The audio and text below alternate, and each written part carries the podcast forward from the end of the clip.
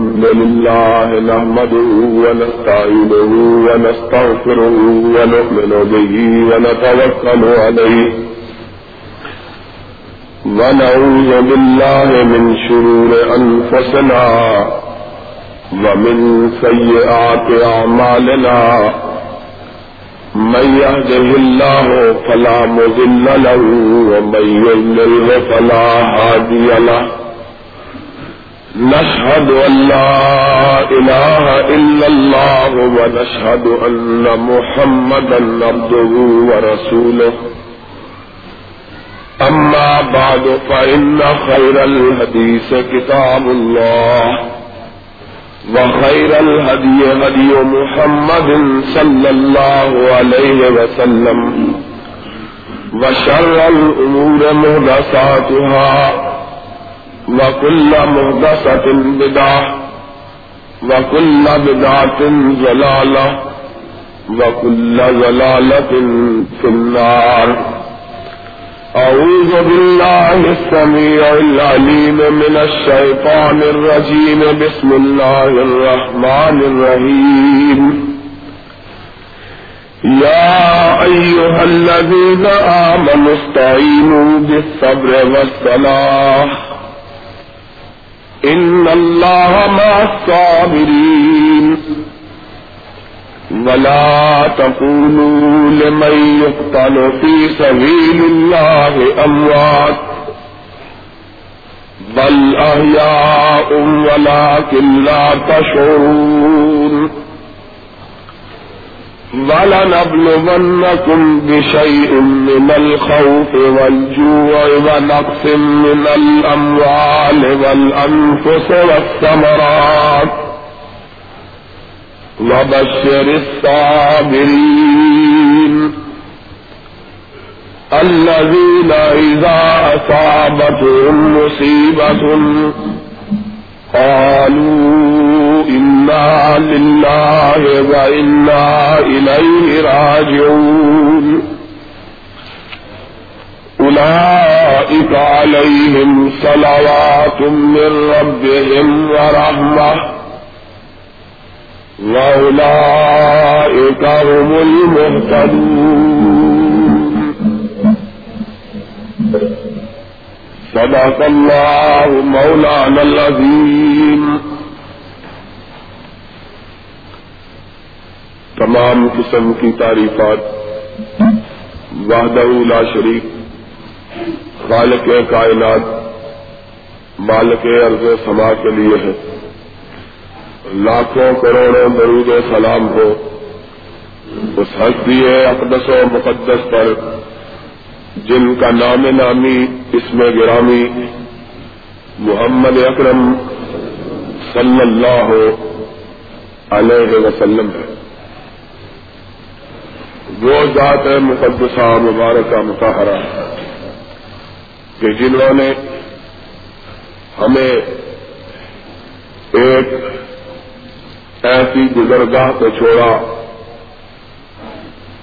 جس کے بارے میں خود ارشاد کیا کہ طرف تو کم ملن محجت البیضا لیلہا کا نہارہا میں تمہیں ایک ایسی روشن شاہراہ پہ چھوڑ کے جا رہا ہوں، جس کی رات بھی، جس کے دن ایسی روشن، اور جس کے اوپر گزرنے والوں کو کسی قسم کی تاریخی اور اندھاروں سے دو چار نہیں ہونا پڑتا۔ اللہ کا لاکھ لاکھ شکر کہ اس نے ہمیں اس نبی مکرم صلی اللہ علیہ وسلم کے متبعین میں سے بنایا۔ اور اللہ سے درخواست اور دعا کہ اللہ حقیقی معنوں میں ہمیں ان کے متبعین میں شامل فرما لے۔ ہم نے جیسا کہ پچھلے جمعے کہا تھا، آج کے خطبہ جمعہ میں حضرت حسین رضی اللہ تعالی عنہ کی شہادت کے واقعات پر گفتگو کرنا ہے۔ آپ کی شہادت پر گفتگو سے پہلے یہ بات لازمی طور پر اپنے ذہنوں میں بٹھا لینی چاہیے کہ ہم تمام واقعات کو ان کے اصل حقائق کی بنیاد پر لیتے ہیں۔ اور ہمارا نقطۂ نگاہ یہ ہے کہ کسی قسم کا مبالغہ، کسی قسم کی شاعری اور قسم قسم کی افسانہ تراہی واقعات کو غلط رنگ دے دیتی ہے اور پھر اگر اس پر مذہب کی اور مسلک کی بنیاد رکھی جائے، تو ظاہری بات ہے کہ وہ مسلک مسلک اعتدال کبھی نہیں ہو سکتا۔ حضرت حسین رضی اللہ تعالی عنہ کی شہادت کے بارے میں گفتگو سے پہلے اس بات کو بھی اپنے ذہنوں میں رکھنا چاہیے کہ آپ کی شہادت کے بعد ایسے واقعات وقوع پذیر ہوئے، ایسے حادثات رونما ہوئے کہ جنہوں نے امت محمدیہ اللہ صاحب حسلاط وسلام کو ایک نئے قسم کے مشکلات سے دوچار کر دیا اور آپ ہی کی شہادت کا وہ واقعہ ہے کہ جس کے نتائج اس صورت میں رونما ہوئے کہ امت ہمیشہ ہمیشہ کے لیے دو بڑے فرقوں میں تبدیل ہو گئی اور بٹ گئی۔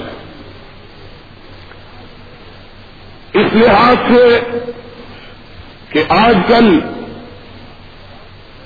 افسانہ ترازی کا زور اور روایات اور شاعری نے قلوب و اذہان کو مسفر کر رکھا ہے اور بدقسمتی سے اس کا تعلق یا اس کے دانے مذہب و مسلک سے ملا دیے گئے ہیں۔ اس لیے ضروری ہے کہ ان واقعات کی جانچ پڑتال کی جائے۔ اور یہ بات واضح کی جائے کہ ہمارا مسلک اور ہمارا موقف اس سلسلے میں کیا ہے۔ دوسری بات یہ ہے انتہائی افسوسناک کہ آج اہل سنت اپنے آپ کو کہلانے والے، جس میں اہل سنت کے تمام مکاتب شامل ہیں، جن میں اہل حدیث بھی شامل ہے کہ اہل سنت کے پانچ بڑے مکاتب ہیں، حنفی، شافعی، مالکی ہمبلی اور اہل حدیث۔ ان میں سے بہت کم لوگ خاص طور پر بر صغیر ہندو پاک میں ایسے ہیں جنہیں اس معاملے میں اعتدال کی راہ کا علم ہو اور وہ مسل کے اعتدال کو اپناتے ہوئے اپنے موقف کے بارے میں مکمل معلومات رکھتے ہو۔ وغیرہ حقیقت یہ ہے کہ اچھے پڑھے لکھے لوگوں کو بھی اس سلسلے میں اپنے مسلک اور اپنے موقف کا کوئی علم نہیں۔ باوجود اس بات کے کہ وہ اپنے آپ کو اہل سنت کہتے اور کہلواتے۔ حضرت حسین رضی اللہ تعالی عنہ کی شہادت انتہائی المناک واقعہ ہے۔ اس میں کسی شخص کو شک اور شبہ نہیں ہو سکتا۔ اور اس لحاظ سے دکھ اور افسوس میں اور اضافہ ہو جاتا ہے کہ شہید ہونے والی شخصیت گرامی محمد الرسول اللہ صلی اللہ علیہ وسلم سے تعلق خاص رکھتی ہے اور ان کو آپ کا نواسا ہونے کا شرف حاصل ہے۔ بہرحال ہم یہ کوشش کریں گے کہ آج کے خطبے میں اور آئندہ خطبات جمعہ میں اس واقعہ کے مالو مالے پیش منظر، پس منظر، تہ منظر پر تفصیل سے گفتگو کی جائے اور اس شہادت کے نتیجے میں جو واقعات رونما ہوئے اور جن مسالت کی بنیاد پڑی، ان پر تفصیل سے روشنی ڈالی جائے۔ اس کے ساتھ ہی ساتھ اس بات کو واضح کیا جائے کہ کس طرح اس مسئلے میں اہل سنتی کا مطلب درست اور حق ہے۔ اور باقی مسالک اور باقی مواقع کس طرح راہ اعتدال سے ہٹے ہوئے ہیں۔ حضرت حسین رضی اللہ تعالیٰ عنہ کی شہادت پر گفتگو کرتے ہوئے سب سے پہلے اس کے پس منظر کے بارے میں یہ جاننا ضروری ہے کہ آپ کی شہادت واقع کیوں ہوئی ہے؟ جیسا کہ آپ سب حضرات کو معلوم ہے کہ محمد الرسول اللہ صلی اللہ علیہ وسلم اس کائنات سے جب تشریف لے گئے تو اس بات پر لوگوں میں ہجان پیدا ہوا کہ آج نبی مکرم، رسول معظم، سرور عالم صلی اللہ علیہ وسلم کی شخصیت گرامی ہم میں موجود نہیں رہی۔ وہ کون ہے جو آپ کے انتقال کے بعد امت کی کشتی کو بھور سے نکالے اور اس کو قسم قسم کی مشکلات میں جو چاروں طرف سے گھیر رکھا ہے، ان سے بچا کر اسے ساحل مراز تک لگائے۔ سرور کونین رسول السلام علیہ السلام کی وفات کے بعد سوال کا پیدا ہونا ایک قدرتی بات تھی۔ اس لیے کہ اس وقت اسلام نہ صرف یہ کہ مدینہ طیبہ کو اپنے احاطے میں لے چکا، بلکہ تقریباً سارا عرب جو جبیر عرب تھا، وہ ہلکا بدوش اسلام ہو چکا تھا۔ ایسے عالم میں ضرورت تھی کہ اس ریاست کو سنبھالنے کے لیے کوئی رئیس منتخب کیا جائے، اس سلطنت کے امور کو سر انجام دینے کے لیے کسی سلطان کا عمل قیام میں آئے۔ کسی سلطان کا قیام عمل میں آئے جو لوگوں کے امور کو سدھار سکے، ان کو سنوار سکے اور ان کے معاملات میں صحیح رائے دے سکے۔ چنانچہ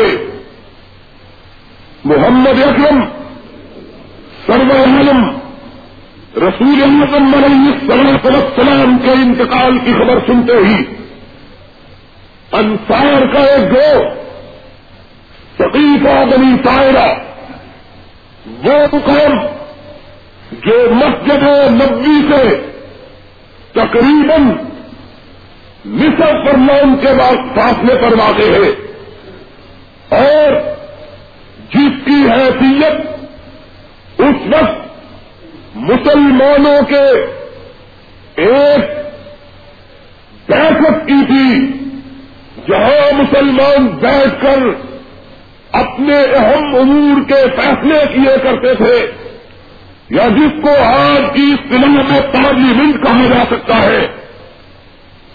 وہ جگہ آج اس مقام پر ایک چھوٹا سا باغ بنا ہوا ہے۔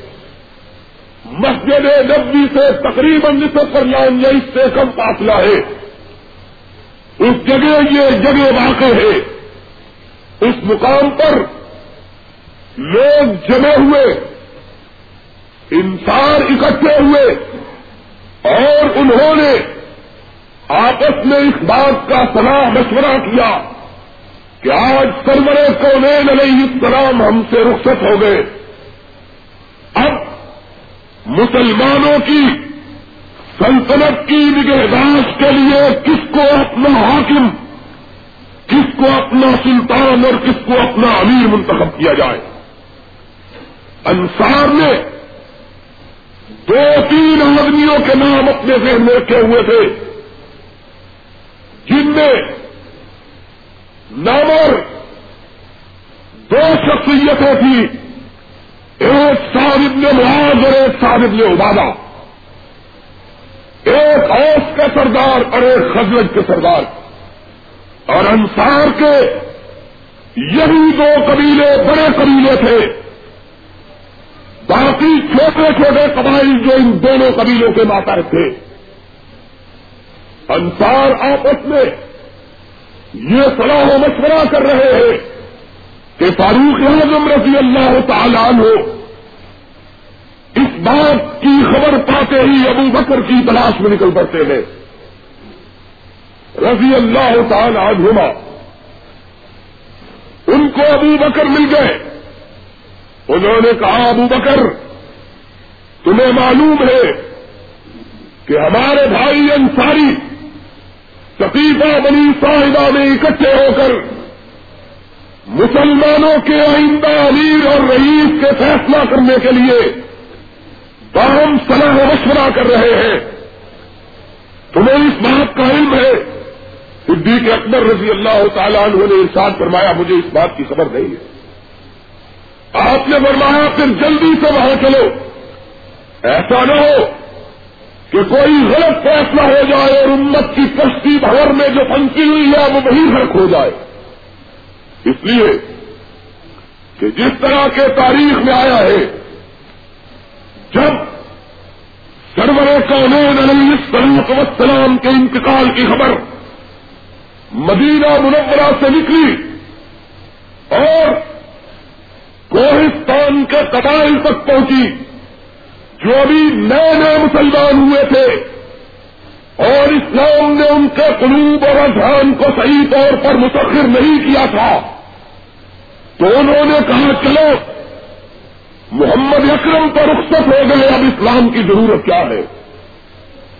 دوسری طرف، چند لوگوں نے جب یہ دیکھا کہ اب اسلام اس کا دیا چمچنا گیا اور اس کا چراغ بجھ گیا ہے تو ہم بھی اس قلعے کو نہ صرف یہ کہ اپنی گردن سے اٹھا کر پھینک دیتے ہیں، بلکہ مدینہ طیبہ پر حملہ کر کے اس پر بھی قبضہ جما لیتے ہیں۔ اس قسم کی تشویشناک خبریں مدینہ طیبہ میں پہنچ رہی اور پہنچ چکی تھی۔ اس لیے صدیق اکبر رضی اللہ تعالیٰ عنہ جلدی سے فاروق اعظم رضی اللہ تعالیٰ عنہ کو ساتھ لے کر سفیدہ بلی سائلہ میں پہنچے۔ وہاں انصار آپس میں ایک دوسرے سے سلام مشورے میں مشغول تھے کہ امیر کس کو بنایا جائے اور رئیس کس کو منتخب کیا جائے۔ انہوں نے جب مہاجرین کے ان سربراہوں کو دیکھا تو انہوں نے پوچھا کہ بتلاؤ، عمر اور ابو بکر تمہاری رائے کیا ہے؟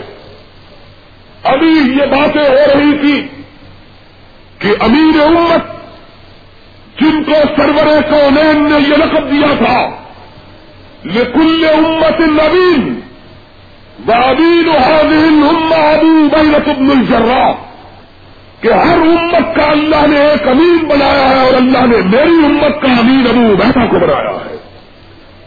اتنی دیر میں وہ بھی تشریف لے آئے۔ اب مہاجر صرف تین اور انصار کے سارے بڑے بڑے سربراہ مردہ لوگ موجود ہیں۔ انہوں نے کہا، ہم چاہتے ہیں کہ مسلمانوں کے لیے ایک سلطان اور ایک رئیس منتخب کیا جائے۔ فاروق اعظم رضی اللہ تعالیٰ نے اٹھ کر کہا کہ واقعی اس بات کی ضرورت ہے کہ بغیر تاخیر کے مسلمانوں کا امیر اور سلطان منتخب کیا جائے۔ انہوں نے کہا، ہم نے فیصلہ کیا ہے کہ امیر انصاریوں میں سے ہو۔ حضرت فاروق اعظم رضی اللہ تعالیٰ عنہ اٹھے۔ انہوں نے کہا کہ بات یہ ہے کہ قبائل صرف ایک قبیلے کی عزت اور آبرو، کہ قائل اور صرف ایک قبیلے کا عزت اور احترام کرتے ہیں۔ دوسرا کوئی قبیلہ عرب کے دلوں پر قبضہ نہیں جما سکتا اور ان پر حکومت نہیں کر سکتا، وہ قبیلہ صرف قریش کا ہے۔ اس لیے کہ قریش اسلام کے آنے سے پیش پر بھی اپنا احساس رکھتے تھے اور اسلام جب آیا تو اللہ تبارک و تعالیٰ نے محمد کریم کو بھی اسی قبیلے سے مبوس کیا۔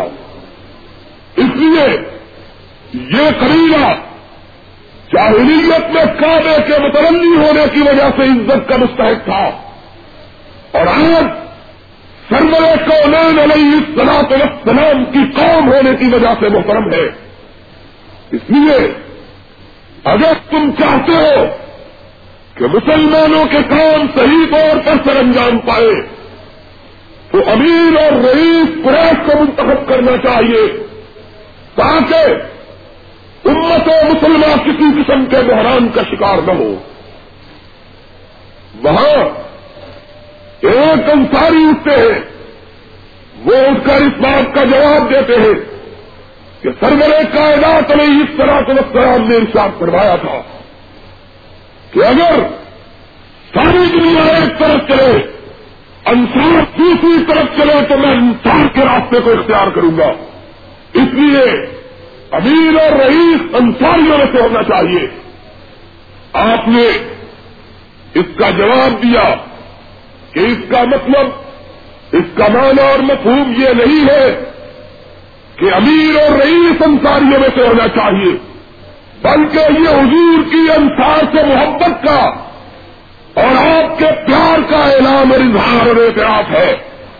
لیکن تمہیں معلوم ہونا چاہیے کہ محمد الرسول اللہ صلی اللہ علیہ وسلم نے ارشاد فرمایا تھا کہ میرے خلفاء قریش میں سے ہوں گے اور جب تک قریش تیرے حق پہ قائم رہیں گے، اس وقت تک خلافت ان میں رہے گی محمد الرسول اللہ صلی اللہ علیہ وسلم کے فرمان کے سننے کے بعد انصاریوں نے اپنی گردنوں کو جھکا دیا۔ حضرت فاروق اعظم رضی اللہ تعالیٰ عنہ نے ارشاد فرمایا کہ منا امیر و من کم وزیر کہ امیر قریش میں سے ہوگا اور اس کا مشیر انصاریوں میں سے ہوگا۔ چنانچہ کثرت رائے سے نہیں، بلکہ اجماعی طور پر اس بات پر اتفاق ہوا صرف حضرت احسان چونکہ خود خلافت کے امیدوار تھے۔ ان کو یہ بات ناگوار گزری اور اٹھ کر چلے گئے۔ میں دوسرے کسی شخص نے اس پر اعتراض نہیں کیا، تاکہ حضرت احسان نے بھی اعتراض نہیں کیا۔ اتنی دیر میں حضرت صدیق اکبر رضی اللہ تعالیٰ عنہ نے جلدی سے فاروق اعظم کے ہاتھ کو پکڑا اور انصاف کو مارنے لگے عمر۔ ہاتھ بڑھاؤ میں تمہارے ہاتھ پر خلافت کی بات کرتا ہوں۔ فاروق اعظم رضی اللہ تعالیٰ عنہ کی آنکھوں میں آنسو آ گئے۔ آپ نے فرمایا، ابو بکر، یہ کیسے ہو سکتا ہے کہ تیرے ہوتے ہوئے کسی اور کو امیر منتخب کیا جائے؟ محمد الرسول اللہ صلی اللہ علیہ وسلم جب تک اس دنیا میں تشریف پر نہ تھے، وہ جب بھی بات کرتے تو یہی کہا کرتے تھے، میں نے اور ابو بکر نے ایسا کیا۔ میں اور ابو بکر پلا جگہ گئے۔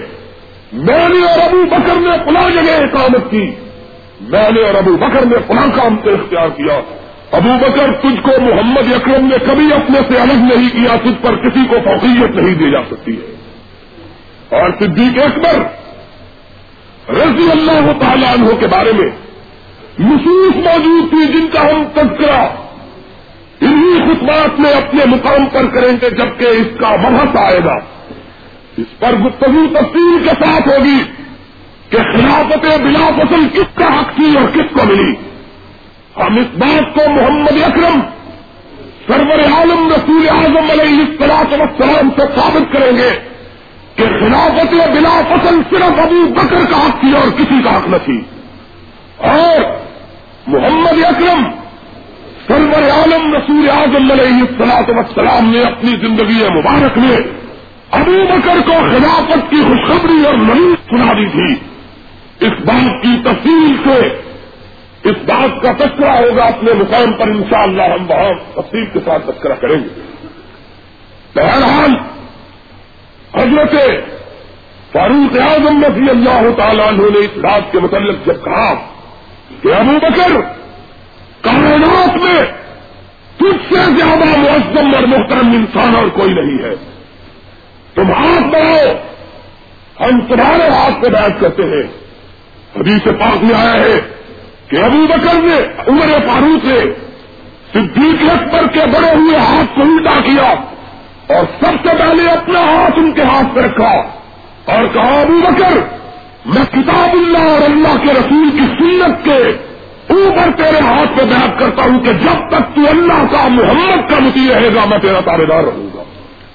علیہ السلاط وسلام ان کے بعد حضرت ابو عبیدہ ابن جرہ رضی اللہ تعالیٰ عنہ نے آپ کی بات کی۔ اس کے بعد انسانیوں نے آپ کی بات کی۔ اتنی دیر میں اور مہاجر بھی آ گئے۔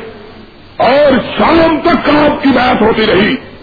مکہ مکرمہ، مدینہ منورہ میں ایک شخص ایسا باقی نہ رہا۔ جس نے کہ صدیق اکبر رضی اللہ تعالیٰ عنہ کی بات نہ کی۔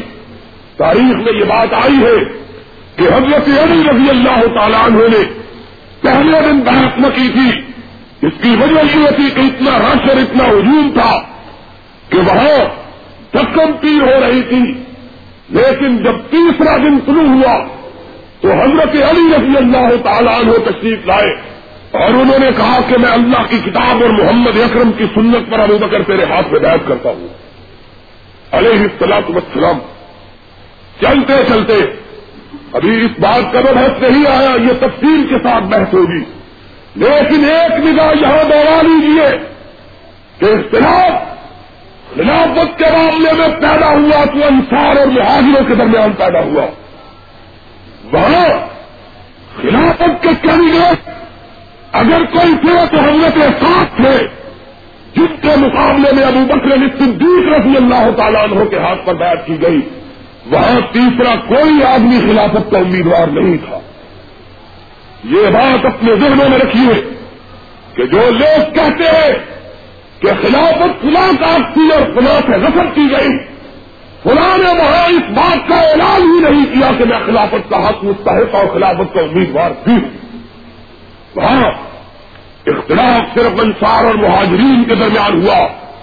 اور انصار نے اور مہاجرین نے متفقہ طور پر محمد اکرم، سرور عالم صلی اللہ علیہ وسلم کے یار غار آپ کے ساتھی، آپ کے حضر کے ساتھی، آپ کے سمر کے ساتھی، آپ کے جنگوں کے ساتھی، آپ کے ہجرت کے ساتھی، آپ کے سفر، حضرت ابو بکر صدیق رضی اللہ تعالیٰ عنہ کے ہاتھ پر بیٹھ کی اور اس لیے بیٹھ کی کہ انہیں محمد کریم علیہ السلام کا یہ فرمان یاد تھا کہ آپ سے سوال کیا گیا، من محبت اللہ سے رہے یا رسول اللہ؟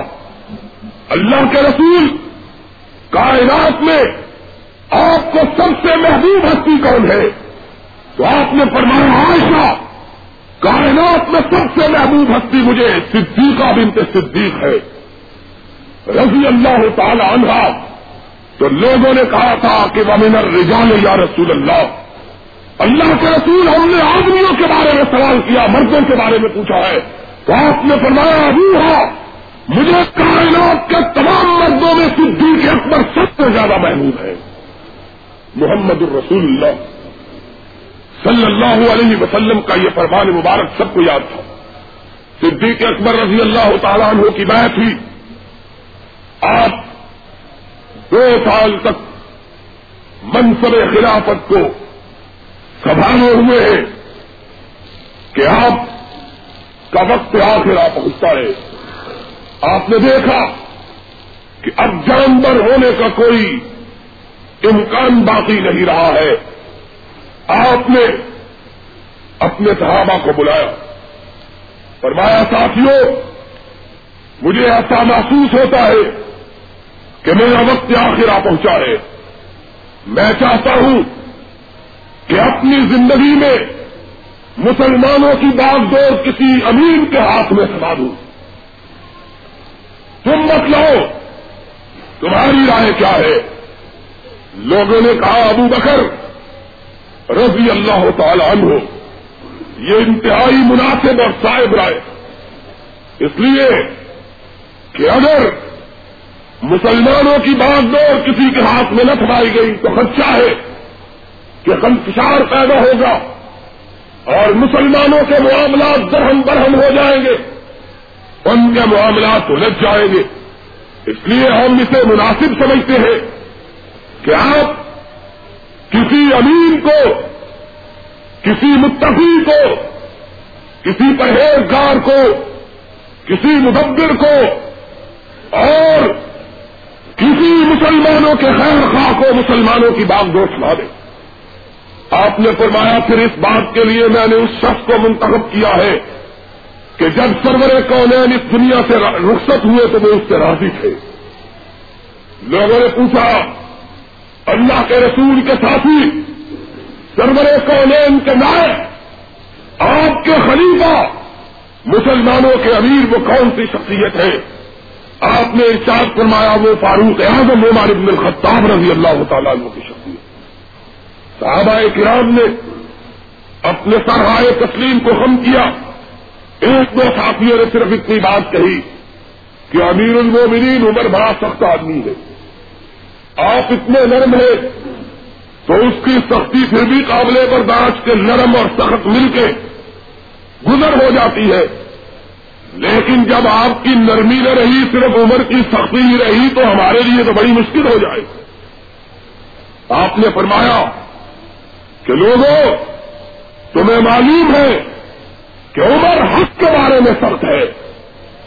لیکن میں نے اس کو مسلمانوں کے لیے اس سے زیادہ نرم کسی کو نہیں پایا۔ اور دوسرا تاریخی فکرہ ساتھ فرمایا۔ فرمایا، عمر کی سختی اس لیے بھی تھی کہ میں نرم تھا۔ اگر امیر نرم ہو تو وزیر کو گرم ہونا ہی چاہیے۔ لیکن جب عمر دیکھے گا کہ اب کوئی نرم باقی نہیں رہا تو اپنی سختی کے اندر ضرور نرمی پیدا کر دے گا۔ انہوں نے کہا، نہیں حضور، اس سے تو ہماری کھال جو ہے، اس کو ڈر ہوتا ہے۔ ہم پر کب کبھی داری ہو جاتی ہے اس کا نام ہی سنتے ہوئے تو آپ کسی نرم آدمی کا انتخاب کیجیے آپ نے اس صحابی کی طرف دیکھا، آسمان کی طرف نگاہ اٹھائی۔ کہ صحابی گوار ہو کہ قیامت کے دن اگر مجھے رب قدوس سے پوچھا کہ قیمت کی لوگوں کے پتوار کس کے ہاتھ میں لے کے آیا تھا، تو میں اپنے رب کو کہہ سکوں گا میں امت کے بہترین آدمی کے ہاتھوں میں امت کے پتوار دے کے آیا تھا۔ مجھے یقین ہے کہ اس وقت امت میں فاروق سے زیادہ بہتر شخصیت اور کوئی نہیں ہے۔ اور مجھے اطمینان ہے کہ میں اس دنیا سے جاتے ہوئے ایک حق کا فیصلہ کر کے جا رہا ہوں اور میں نے اپنے رب کے سامنے جا کے جواب دینا میں اپنے کسی عزیز کو اپنے رشتے دار کو منتخب کر کے نہیں جا رہا۔ میں اس کو منتخب کر کے جا رہا ہوں، جس کے بارے میں مجھے یقین ہے کہ میں اپنے رب کی بارگاہ میں جا کے سخرو ہو سکوں۔ آپ نے حضرت عثمان ابن عفان رضی اللہ تعالی عنہ، جو سرور کائنات علیہ السلام کے کاتب اور وہی کے لکھنے والے تھے، ان کو بلایا۔ اور آپ نے فرمایا کہ میری وسیعت کو لکھ لو کہ میرے بعد امت کا والی اور مومنوں کا امیر اور مسلمانوں کا سلطان فاروق اعظم رضی اللہ تعالی عنہ ہوگا۔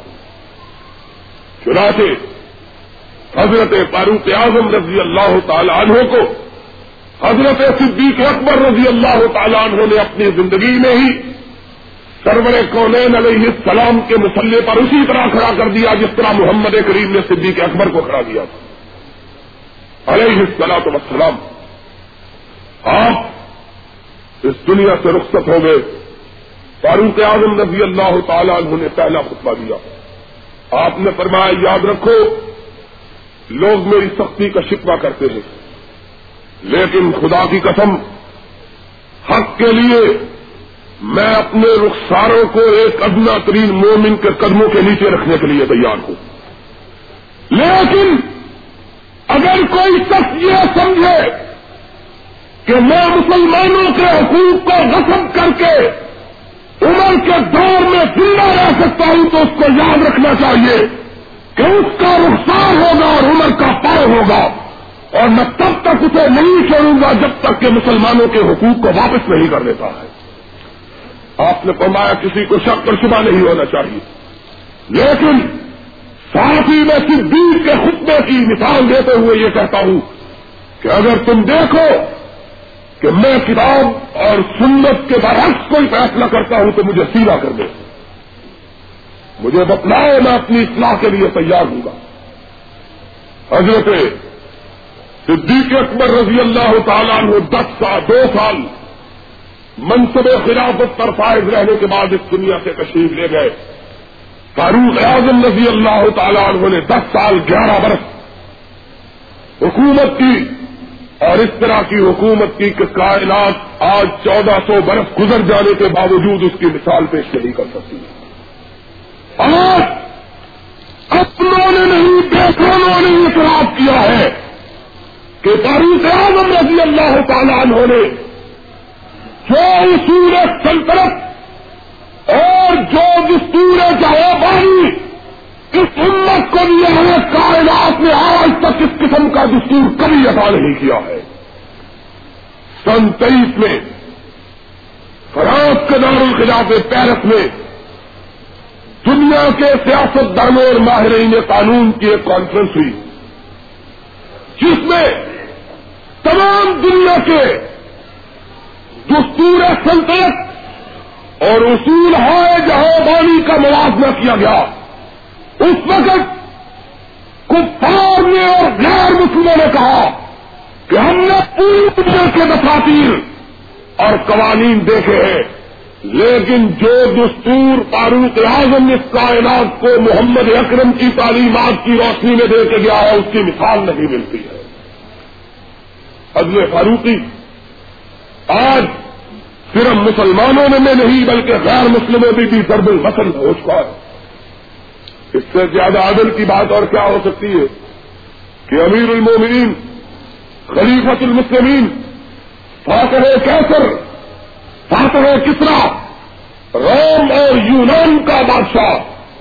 سلطنت ایران کو پلٹنے والا اور سلطنت مصر پر محمد اکرم علیہ السلاط وسلام کے علم کو لہرانے والا مسجد نبی میں ممبر رسول پہ کھڑا ہے اور آج مدت کے بعد اس نے لیا کرتا پہنا ہے۔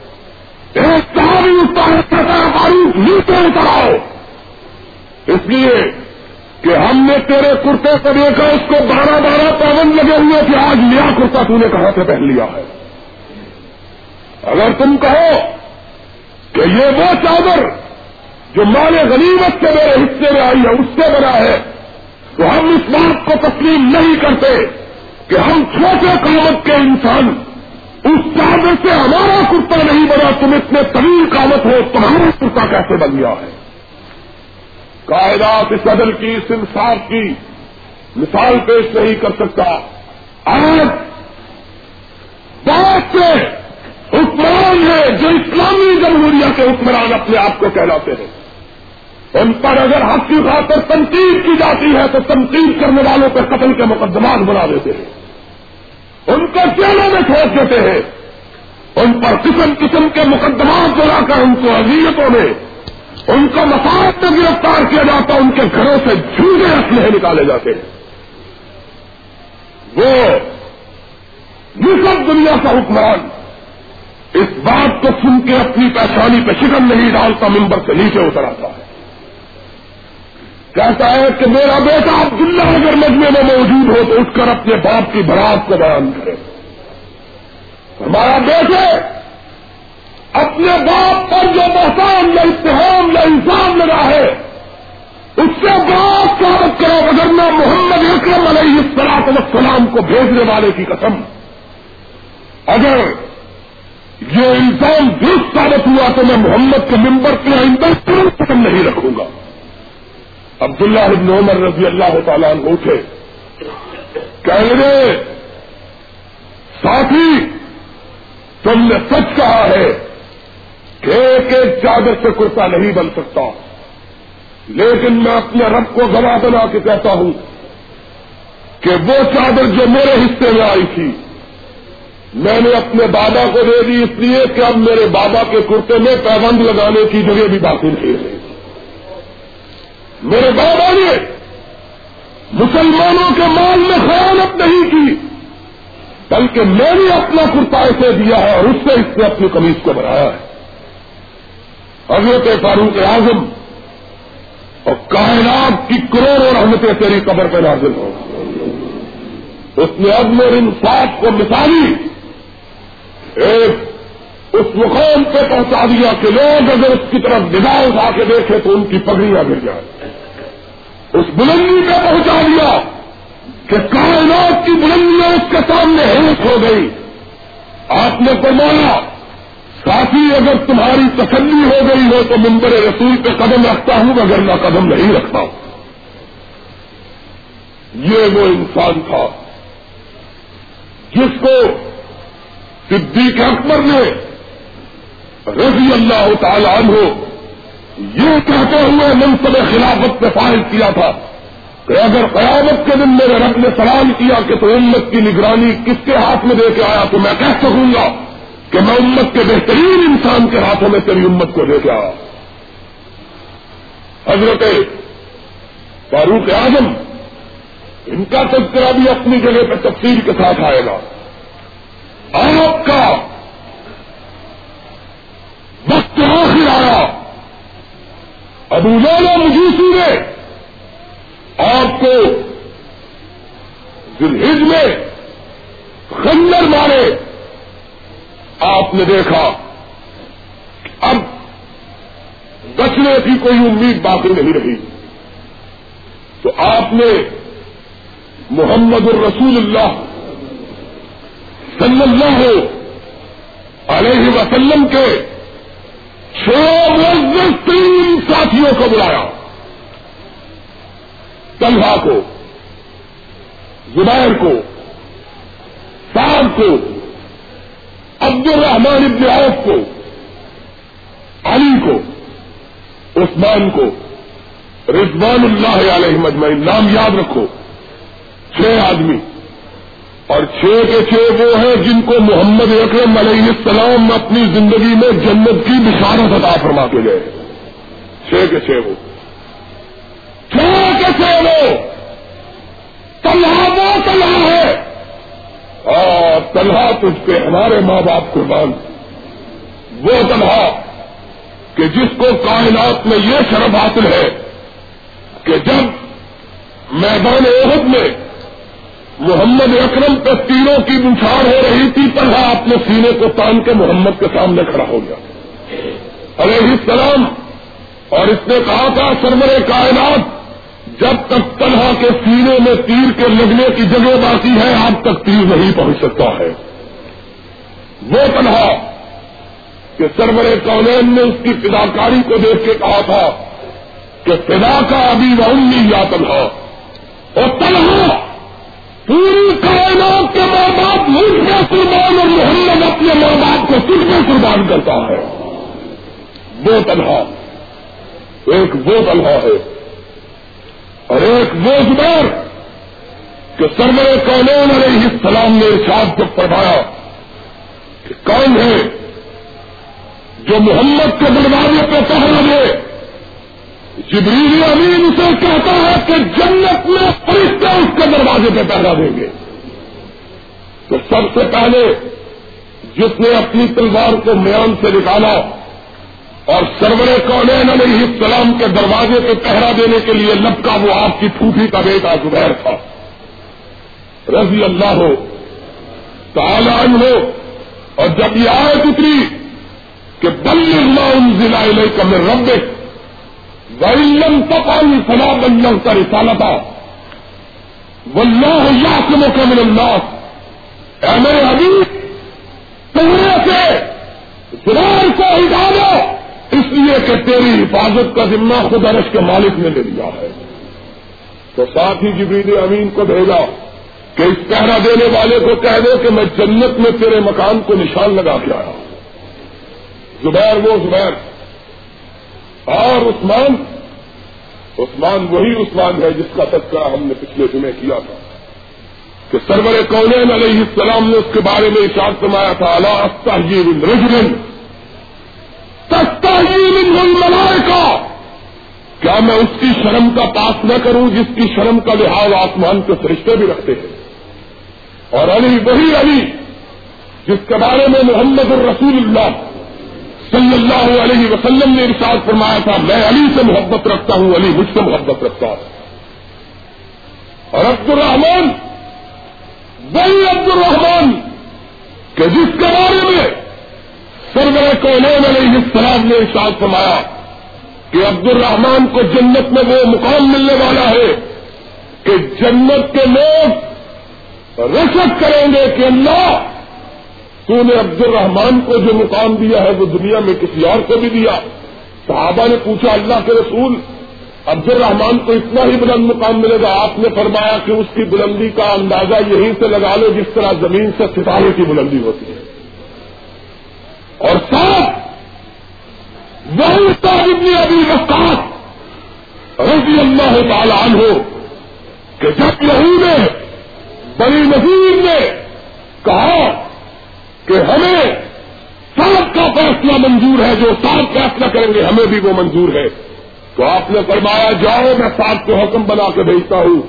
اس لیے کہ اللہ نے سات کے فیصلے کو محمد کا فیصلہ قرار دے دیا ہے۔ علیہ السلام، یہ چھ آدمی۔ فاروق اعظم رضی اللہ ہوتا کو نامزد کرتے ہیں۔ اور اگر میں کسی کو نامزد نہ کروں تو اس کے لیے بھی میرے پاس دلیل ہے کہ محمد اکرم نے کسی کو مخصوص طور پر نامزد نہیں کیا۔ اس کا فیصلہ امت سے چھوڑا۔ آپ نے فرمایا کہ میں اپنے لیے مشکل پاتا ہوں کہ تم چھ میں سے کس کو ترجیح دوں۔ میں تمہارے اوپر یہ فیصلہ چھوڑتا ہوں کہ جس کو تم چھ اپنے اندر میں سے چاہو اس کو منتخب کر لو۔ اپنے بیٹے عبداللہ ابن عمر کو بلایا، رضی اللہ تعالیٰ عنہ۔ فرمایا، بیٹے، میری وفات کے بعد ان چھ کے چھ آدمیوں کو ایک کمرے میں بند کر دینا۔ جب تک یہ خلافت کا فیصلہ نہ کر دے، ان کو اس سے باہر نہیں آنے دینا۔ فرمایا کہ جس کو یہ چھ آدمی منتخب کرے، وہ مسلمانوں کا امیر اور وہ مسلمانوں کا حاکم۔ وہ مسلمانوں کا رئیس اور وہ مسلمانوں کا سلطان چنا کے حضرت فاروق اعظم رضی اللہ تعالیٰ عنہ اس فیصلے کے بعد اس دنیا سے تشریف لے گئے۔ آپ کے بعد حضرت عبد الرحمان ابن عوف رضی اللہ تعالیٰ عنہ نے ارشاد فرمایا کہ بھائی میں اپنے آپ کو خلافت کے مسئلے سے ریٹائر کرتا ہوں۔ میں خلافت کا امیدوار نہیں، تم پانچوں جس کو چاہو، منتخب کر لو۔ یا کچھ اگر اور لوگ اپنے آپ کو دستبردار کرنا چاہتے ہیں تو کر لیں حضرت سماح نے کہا کہ میں بھی خلافت کا امیدوار نہیں۔ زبیر کہنے لگے کہ مجھے بھی اس کی کوئی آرزو نہیں۔ حضرت صاحب نے کہا میں بھی اس کا امیدوار نہیں۔ باقی دو امیدوار رہ گئے۔ ایک حضرت عثمان اور ایک حضرت علی۔ رضی اللہ عنہ مجمعین حضرت عبد الرحمان نے حضرت عثمان کو اور حضرت علی کو کہا کہ تم میں سے کوئی ایک دوسرے کے حق میں دستبردار ہو جائے۔ انہوں نے کہا کہ نہیں، اب جس کے حق میں آپ فیصلہ کریں، ہمیں مجبور ہے۔ عبد الرحمان رضی اللہ تعالیٰ انہوں نے پوچھا کہ بھائی، اگر تم کسی کو منتخب کر لو کہ اس کا فیصلہ دونوں کے لیے قابل قبول ہوگا، تو یہ بات درست رہے گی۔ سب نے کہا کہ ہمیں عبد الرحمان ابن عوف کا فیصلہ منظور ہے۔ حضرت عبد الرحمان رضی اللہ تعالیٰ عنہ تین دن تک اس سلسلہ میں مدینہ طیبہ کے تمام اہم رائے اور سرور کونین علیہ السلام کے تمام معظم ساتھیوں سے استفسار کرتے آپ نے اس استفسار کے بعد حضرت عثمان اور حضرت علی دونوں کو بلایا۔ آپ نے فرمایا کیا؟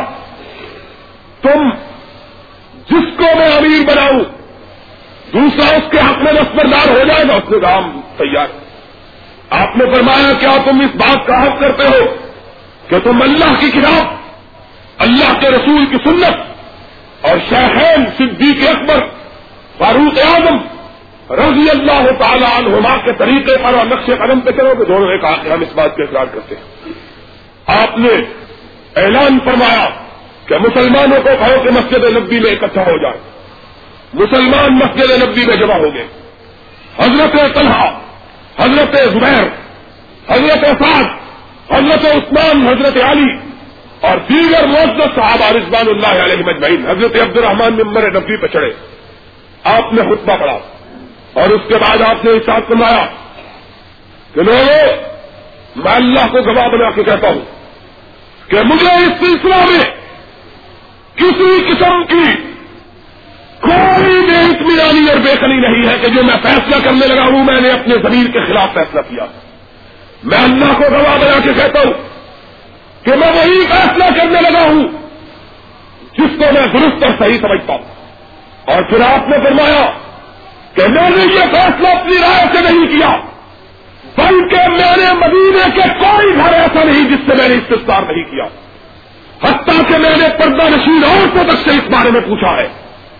اس کے بعد آپ ممبر سے نیچے اترے اور اس بات کو فرمایا کہ تم اپنے ہاتھ کو بڑھاؤ، میں اللہ کی کتاب اور اللہ کے رسول کی سنت اور شیخین کے نقش قدم پر تیرے ہاتھ پہ بیٹھ کرتا ہوں حضرت عبد الرحمان ابن عوف رضی اللہ تعالیٰ عنہ نے سب سے پہلے حضرت عثمان کے ہاتھ پر بیٹھ کی اور مورخین کا تقریباً اس بات پہ اتفاق ہے کہ اسی وقت حضرت علی رضی اللہ تعالیٰ عنہ نے حضرت عثمان کے ہاتھ پر بیٹھ کی اور ان کو خلافت کی مبارکباد اس کے بعد تمام صحابہ اور مدینہ طیبہ کے تمام اہل رائے ان لوگوں نے حضرت عثمان کی بات کی۔ اس کے بعد افاقر کے کمانڈروں اور دوسرے لوگوں کی طرف سے لوگوں نے اپنی وفاداری کا اور اسلامی سلطنت کے رئیس سے اپنی اطاعت کا اعتراف اور اقرار کیا اور اس طرح حضرت عثمان غری رضی اللہ تعالیٰ عنہ امیر المومنین اور خلیفت المسلمین قرار پائے۔ حضرت عثمان غنی رضی اللہ تعالیٰ عنہ نے تیرہ سال تک اس قسم کی حکمرانی کی کہ اس زمانے کو اسلام کا سنہری زمانہ کہا جاتا ہے۔ اس لیے کہ جس قدر فتوحات حضرت عثمان غنی رضی اللہ تعالیٰ عنہ کے زمانے میں ہوئی اور جس طرح کی خوشحالی کا دور دورہ حضرت عثمان غنی رضی اللہ تعالیٰ عنہ کے زمانے میں ہوا، اس سے پہلے کبھی نہیں ہوا۔ اور نہ ہی وہ امن کبھی آج تک پیدا ہو چکا ہے، ہو سکا ہے۔ ہو سکا ہے جس طرح کے حضرت عثمان غنی رضی اللہ تعالیٰ عنہ کے زمانے میں ہوا۔ آپ کو پینتیس ہجری میں دلحجہ کے آخر میں، جس طرح باغیوں نے شہید کیا اس کا ہم نے تفصیلی تذکرہ پچھلے جمعے کر دیا۔ آپ کی لاش، آپ کی لاش مبارک تین دن تک بے زور و کفن پڑی رہی۔ مدینہ کی گلیوں میں خون کا اور آگ کا طوفان برپا رہا۔ بے گناہوں کے خون سے ہولی کھیلی جاتی رہی۔ آخر لوگوں نے تین گروہ بنائے، ایک گروہ صلاح کے ساتھ۔ ایک زبیر کے ساتھ اور ایک علی کے ساتھ۔ رضی اللہ عنہ مجمعین انہوں نے کہا کہ آپ آئیے اور مسلمانوں کی عمارت اور مسلمانوں کی سلطنت کو سنبھالیے۔ حضرت طلحہ نے کہا کہ میں اگر مسلمانوں کی خلافت کا امیدوار ہوتا تو پہلے اپنے آپ کو دستبردار نہ کرتا۔ میں امیدوار ہی رہی۔ حضرت زبیر نے بھی کہا کہ میں اگر امیدوار ہوتا تو عمر فاروق رضی اللہ تعالیٰ عنہ کے بعد میں اپنے آپ کو اس سے دستبردار نہ کرتا۔ میں امیدوار نہیں ہوں۔ لوگ حضرت علی رضی اللہ تعالیٰ عنہ کے پاس گئے۔ آپ نے فرمایا کہ اس کٹن حالات میں اور اس مشکل دور میں میں عمارت کے فرائض سر انجام نہیں دے سکتا۔ لوگ کہیں گے کہ دیکھو، سرور کائنات کے داماد کی لاش میں زور قسم پڑی ہوئی ہے علی کو اپنی خلافت کی پڑی ہوئی ہے۔ میں خلافت کا بول نہیں سنبھال سکتا۔ لوگ ابھی ادھر بھاگنے لگے۔ کیا معذت صحابہ حضرت علی کے پاس آئے؟ اور انہوں نے کہا، علی، اگر اس وقت تم نے باغ خلافت کو نہ سنبھالا تو مسلمان انتشار کا شکار ہو جائے اور خطرہ ہے کہ کہیں ایسے آدمی کو اپنا امیر اور اپنا خلیفہ منتخب نہ کر لے جو کہ سرحد دنیا اور دین سے دور اور غیر مستقل اور غیر پرہیزگار ہو۔ اس بات کو ذرا دیکھو کہ اس زمانے میں جب تک اسلام ترقی کر رہا لوگ اپنی سربراہی کے لیے، اپنی شبراہٹ کے لیے ہمیں دین ہمیں علم اور ہمیں تقوا کو منتخب کیا کرتے تھے۔ جب سے مسلمانوں کے اندر سے یہ بات گئی ہے، مسلمان سوال کا شکار ہو گئے۔ آج کیفیت بھی بدل گئی۔ آج دین کی کوئی حیثیت نہیں رہی، علم کی کوئی حقیقت نہیں رہی۔ آج جو جہل، جو باس جو غیر متقی، جو بنداش ہے وہ مسلمانوں کا سربراہ۔ اور تو اور آج کل لوگ مسجدوں کی متولی اور مسجد کا موسم بھی اس آدمی کو بناتے ہیں جس کا دین سے کوئی تعلق نہ ہو۔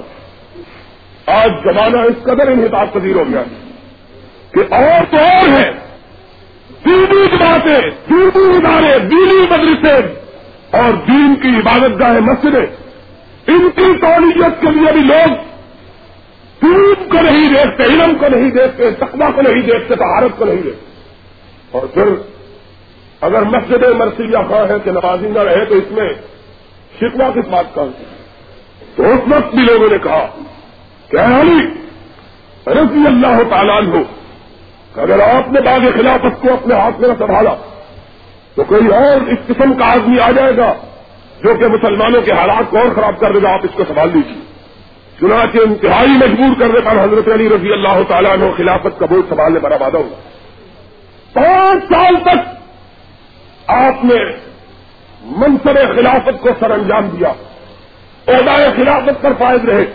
لیکن آپ کا سارا زمانہ اندرونی سائشوں کا تصاد کا اور انتشار کا شکار ہو کر رہ گیا۔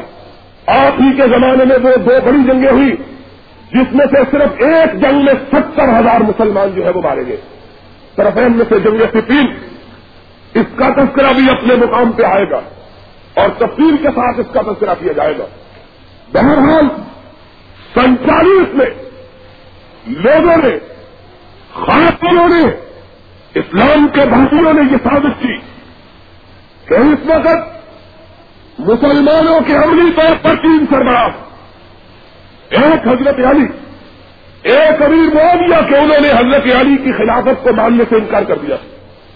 انہوں نے کہا تھا کہ علی رضی اللہ تعالیٰ عنہ کے ساتھ کیونکہ وہ لوگ ہیں جنہوں نے عثمان کی شہادت میں حصہ لیا ہے، اس لیے علی کو چاہیے کہ پہلے ان لوگوں کو ہمارے حوالے کرے تاکہ ہم ان سے خون عثمان کا بدلہ لیں، پھر ہم علی کے ہاتھ پر بیٹھ کریں گے۔ حضرت علی، اس وقت حالات اس قسم کے تھے کہ اس قدر استطاعت نہیں رکھتے تھے، طاقت نہیں رکھتے تھے کہ ان کو گرفتار کر کے ان سے خون بہا لیا جائے۔ انہوں نے اس بات سے انکار کیا چلا کہ دونوں میں آپس میں تھم گئی اور مسلمانوں کی سلطنت دو حصوں میں تقسیم ہو گئی۔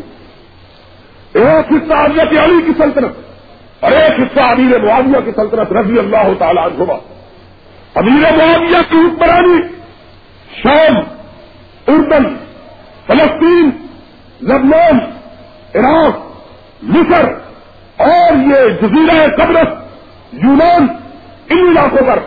اور حضرت علی رضی اللہ تعالیٰ عنہ کی حکمرانی۔ مدینہ، مکہ، حجاز نج یمن، جزیرہ عرب اور عراق کا کچھ حصہ اور ایران۔ یہ حضرت علی کے زیر ریاست اور زیر سلطنت۔ تیسرا ایک آدمی جو اس زمانے میں انتہائی طاقتور تیسری شخصیت جو انتہائی نامور تھی، وہ حضرت عمر بن العاص رضی اللہ تعالیٰ عنہ تھی۔ کہ جو کہ مصر کا گورنر اور حضرت امیر معاویہ رضی اللہ تعالیٰ عنہ سے کچھ پڑا تھا غازیوں نے کہا کہ ان تین آدمیوں کی وجہ سے امت پہ سارا وبال آیا ان تین آدمیوں کی وجہ سے مسلمانوں کا خون بہا ہے، اپنے خیال کے مطابق۔ اس لیے ان تینوں کا خاتمہ کر دو۔ انہوں نے تین آدمیوں کو اس بات کے لیے تیار کیا کہ وہ رمضان کی ستائیسویں شب کو جائے اور رات کے وقت ایک وقت انہوں نے مقرر کیا اس وقت صبح کی نماز جب فجر کے لیے تینوں آدمی آئے۔ حضرت علی حضرت علی نے معاویہ، حضرت امر ابن اللہ تینوں کا کلا کما کرتے، تینوں کو خنجر بھروں کا ختم کر دیا جائے۔ اب قدرت کی بات دیکھیے کہ تین آدمی اس بات کے لیے مقرر کیے گئے، انہوں نے اپنے خنجروں کو زہر پلایا اور اس طرح وہ سن چالیس کو رمضان مبارک میں تین طرف روانہ ہوئے۔ حضرت علی رضی اللہ تعالیٰ نے اپنا دار السلطنت مدینہ طیبہ سے منتقل کر کے کوبا کو اپنے دار السلطنت بنائی تھا۔ حضرت امیر معاویہ دمش کو اپنے دار المستقل بنائے ہوئے تھے۔ اور حضرت عمر قاہرہ میں چاگزیر تینوں آدمی جب جاتے اس وقت قاہرہ نہیں تھا پستان شہر کا بہاؤ آپ رہتے تھے۔ تینوں آدمی کے، قدرت کی بات ہے کہ اس دن حضرت امر بن لاس بیمار تھے وہ نماز کے لیے نہ آئے۔ اس طرح وہ آدمی جو ان کے قتل پر معمور تھا، اس نے ایک دوسرے آدمی کو جو نماز پڑھانے کے لیے آیا، اس کو خنجر دوڑ دیا، اس نے سمجھا کہ یہی شاید امر بناس ہوگا۔ یہاں سے ایک بات پھر وہ آپ کو مطلب کرتا ہوں کہ اس وقت سلطنت اور ریاست چاہے کس قدر دور تھا۔ تب بھی ان لوگوں کے ہاتھ میں تھی جو اہل علم اور اہل دین اور اہل تقوا تھے کہ نماز خود پڑھایا کرتے تھے۔ مصر کا گورنر بھی نماز خود پڑھاتا ہے۔ اور شاد و عراق کا بادشاہ، اس کا سلطان امیر معاملہ بھی نماز خود پڑھاتا ہے۔ اجاز و عراق و ایران کا والی علی بھی نماز خود پڑھاتا ہے۔ حضرت امیر معاملہ وہ نماز پڑھانے کے لیے تصویر لائے، ان سے خنجر سے حملہ کیا۔ ان کی پشت پہ خنجر لگا۔ لیکن بار ایسا پڑا، جس سے وہ بچ گئے۔ آخر اس لوگوں نے اس حملہ کرنے والے کو گرفتار کر لیا اور اس طرح امیر معاویہ بچ گئے۔ حضرت علی رضی اللہ تعالیٰ لو صبح صبح آتے اور مسجد کے گردوں پہ جو ہجروں میں لوگ سوئے ہوئے تو ان کو آ کر جگاتے اور ان کو نماز کے لیے بلایا کرتے۔ آپ حسب عادت نماز فجر سے کچھ دیر پہلے تشریف لائے۔ آپ نے لوگوں کو جگانا شروع کیا کہ اصلاح اصلاح اس میں نماز پڑھو۔ کہ وہ قاتل عبد الرحمان نے ملزم جو چڑھا ہوا تھا، اس نے ٹانک کر آپ کو خنجر مارا، آپ نہیں بے ہوش ہو کر گر پائے آپ کو ہوش آیا۔ تو آپ کو اٹھا کر حضرت حسن رضی اللہ تعالیٰ عنہ اپنے گھر لے گئے۔ ان کے گھر لے گئے۔ حضرت علی رضی اللہ تعالیٰ نے آنکھیں کھولی، آپ نے فرمایا میرے قاتل کا کیا حال ہے؟ لوگوں نے کہا کہ وہ اس کو گرفتار کر دیجیے آپ نے فرمایا اس سے دیکھو، اس کے پاس ظلم نہ کرنا۔ زیادتی نہ کرنا؟ اس کو کسی قسم کی جلن نہیں پہنچانی، اس کو کوئی تکلیف نہیں پہنچانی۔ اگر میں مر گیا، میں شہید ہو گیا تو تم اس کو، اس کی لاش کو ٹکڑے ٹکڑے نہیں کرنا، صرف اس کو میرے قتل کے بدلے میں قتل کر دینا اور اس کو کوئی غلط نہیں پہنچانی۔ یہ آپ نے کہا۔ اور آپ کی گردن جھڑک گئی کچھ دیر کے بعد آپ کا انتقال ہو گیا۔ اب آپ کے بعد یہ بات ذرا بڑی یاد رکھنے کی ہے، چھوٹے چھوٹے مسئلے۔ لیکن جس طرح کے میں نے کہا کہ حضرت حسین رضی اللہ تعالیٰ عنہ کی شہادت کا یہ پت منظر اور اسی کے ساتھ مسلط جو ہے، اس کا مدار ہے کہ اس کے بعد جو دو فرقے اسلام کے اندر بنے اور ایک فرقے نے حضرت حسین کی شہادت کی بنا پر ایک نیا مذہب تلاش دیا اس کے سمجھنے کے لیے ان واقعات کا سمجھنا انتہائی ضروری۔ حضرت علی رضی اللہ تعالیٰ نے جب شہید ہو گئے، آپ نے انتقال فرمایا۔ تو آپ کے بعد حضرت حسن کو، جو کہ حضرت علی رضی اللہ تعالیٰ نے کے بڑے صاحبزادے تھے اس کو آپ کا نائب اور آپ کا خلیفہ اور مسلمانوں کا امیر منتخب کیا گیا۔ بات ذرا یاد رکھنا کہ بعض لوگ اعتراض کرتے ہیں کہ باپ نے اپنے بیٹے کو اپنے نائب بنایا۔ کس باپ کے بیٹے کو پہلے نائب بنایا گیا ہے، یہ بات بھی دیکھنے کی ہے۔ کس باپ کے بیٹے کو سب سے پہلے اس کا وارث قرار دیا گیا۔ ہماری نزدیک باپ کے بعد بیٹے کی وراثت ناموا چیز ہے ناگرس چیز ہے، اس کو ہم غیر صحیح سمجھتے ہیں۔ لیکن امیر معاویہ پر کام توڑنے والوں دیکھو کہ تم چالیس میں باپ کے بعد جنگل کو کس نے وارث بنایا تھا؟ ابھی معاملہ کے بعد اس کے بیٹے کو، ان کے بیٹے کو وراثت میں ملی رسم ساٹھ میں ملی، بیس سال پہلے بیٹے کو وراثت کس سے دی تھی؟ بہرحال، حضرت حسن رضی اللہ تعالیٰ عنہ کو حضرت علی کا نائب اور مسلمانوں کا خلیفہ اور امیر المومنین کے لقب سے منصب خلافت پر قائم کیا گیا۔ حضرت علی رضی اللہ تعالیٰ نے شہید ہو گئے۔ حضرت حسن رضی اللہ تعالیٰ عنہ اب ان کے جب یہ شریر سلطنت پر بیٹھے۔ ادھر امیر معاویہ رضی اللہ تعالیٰ عنہ ہے۔ سینک تالیس میں دونوں فوجوں کا ٹکراؤ ہوتا ہے۔ سینک تالیس میں دونوں فوجوں کا ٹکراؤ ہوتا ہے۔ ادھر سے امیر معاویہ کی فوج ہے ادھر سے حضرت حسن کی فوج ہے حضرت حسن نے جب دیکھا کہ مسلمانوں کا خون بہنے لگا ہے اور مسلمانوں کے قدم کرنے والے بھی مسلمان، تو آپ نے اپنے ساتھیوں کو حکم دیا کہ اپنے ہاتھوں کو روک لو۔ آپ کے ساتھ ہی رک گئے۔ شادی فوج نے جب یہ دیکھا، تو انہوں نے بھی اپنی تلواروں کو اپنے میانوں میں ڈال لیا۔ اور اس دن سرور کائنات کی وہ تشین گھر پوری ہوئی، جو محمد الرسول اللہ صلی اللہ علیہ وسلم نے آج سے پینتیس برس پہلے کی تھی کہ جو محمد الرسول اللہ صلی اللہ علیہ وسلم نے آج سے پینتیس برس پہلے کی تھی کہ جب آپ خطبہ کے لیے نمبر نبی پر تشریف فرما تھے حضرت حسن تین سال کے بچے تھے۔ آپ کھیلتے کھیلتے بچے میں آگے، آپ خطبہ دے رہے تھے۔ حسن کا پاؤ ان کے تعمن کے ساتھ مل جا۔ اور وہ گر پڑے۔ سرور کونین اپنے خطبے کو چھوڑ کر نیچے اتر آئے۔ آپ نے حضرت حسن کو گود میں اٹھایا اور پھر نمبر پر تشریف دیا آپ نے صحابہ کے سامنے اپنے اس جوشے اپنے اس نواسے کے منہ کو چنا اور آپ نے فرمایا لوگوں گوا رہا کہ میرا اللہ میرے اس بیٹے کے ہاتھ میں دو مسلمانوں کے گروہوں کے درمیان صلاح کروائے گا اس بیٹے کے ہاتھ پر مسلمانوں کے دو بڑے گروہوں کے درمیان صلاح ہوگی؟ جہاں چل رہے ایک لمحے کے لیے رک جاؤ اور معاویہ اور اس کے ساتھیوں کو کافر کہنے والے محمد نے ان کو کافر نہیں، مسلمانوں کا گروہ قرار دیا ہے۔ ارے اس طرح تو شراب سرور کائنات نے یہ نہیں کہا کہ اس کے ہاتھ سے مسلمانوں اور کافروں کے درمیان صلاح ہوگی۔ آپ نے کیا فرمایا؟ فرمایا، میرے بیٹے کے ہاتھ سے مسلمانوں کے دو گروہوں کے درمیان صلاح ہوگی کہ دونوں مسلمان؟ حضرت حسن نے ارشاد فرمایا کہ میں اپنی ذات کے لیے خود بہانا پسند نہیں کرتا۔ وہی کہا جو عثمان ابن عفان ان کے سچا نے کہا۔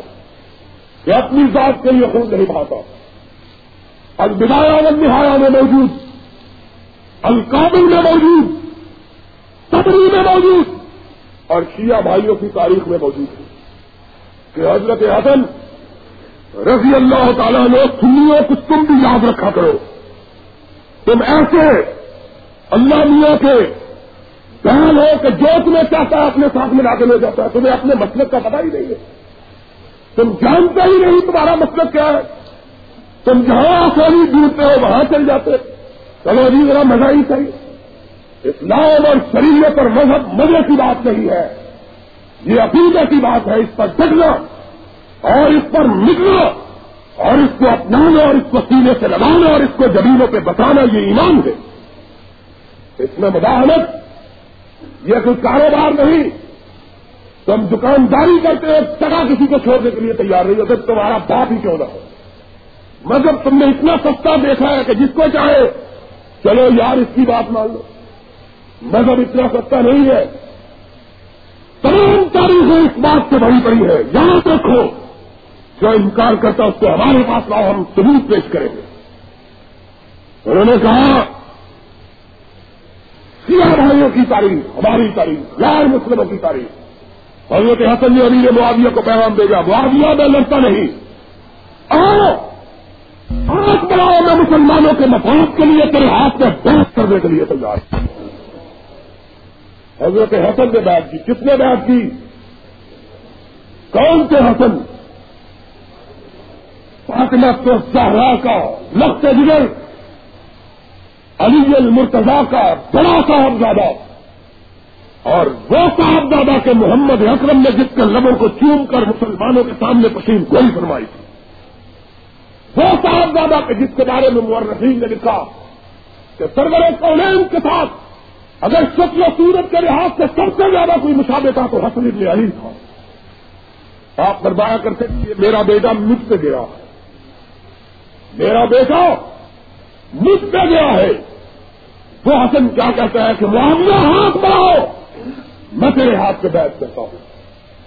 معاویہ اگر مسلمان نہیں تھا تو مسلمانوں نے اس کے ہاتھ پہ بیٹھ کیسے کی اور جانتے ہو یہ کون ہے؟ ایک اور بات یاد رکھو۔ علی کا نقطۂ نظر تمہیں معلوم۔ فاطمہ الزہرا کا بیٹا تمہیں موجود، معلوم۔ سرور کونین کا نواسا تمہیں معلوم۔ لیکن فاطمہ الزہرا کا بیٹا تمہیں موجود، معلوم۔ سرور کونین کا نواسا تمہیں معلوم۔ لیکن یہ بھی یاد رکھو کہ یہ شیعہ بھائیوں کے امام ثانی دوسرا امام ہے۔ حضرت حسن کی تیسری درجے کی شخصیت ہے۔ دوسرا درجہ اگر شیعہ بھائیوں کے نزدیک کسی کو آتنا تو حضرت حسن کو ہے۔ حضرت حسین کا مقام حضرت حسن کے بعد ہے اور حضرت حسن کا مقام حضرت حسین سے پہلے ہے۔ حسن نے کس کے ہاتھ میں بیعت کی؟ بتلاؤ! امیر معاویہ کے ہاتھ پر۔ اگر میر معاویہ کافر تھا تو مسلمان نے محمد کے نواسے نے اس کے ہاتھ پہ بیعت کیوں کی؟ اگر غلطی سے کی تھی تو امام تمہارے نزدیک معصوم ہوتا ہے، اس سے غلطی نہیں ہوتی ہے۔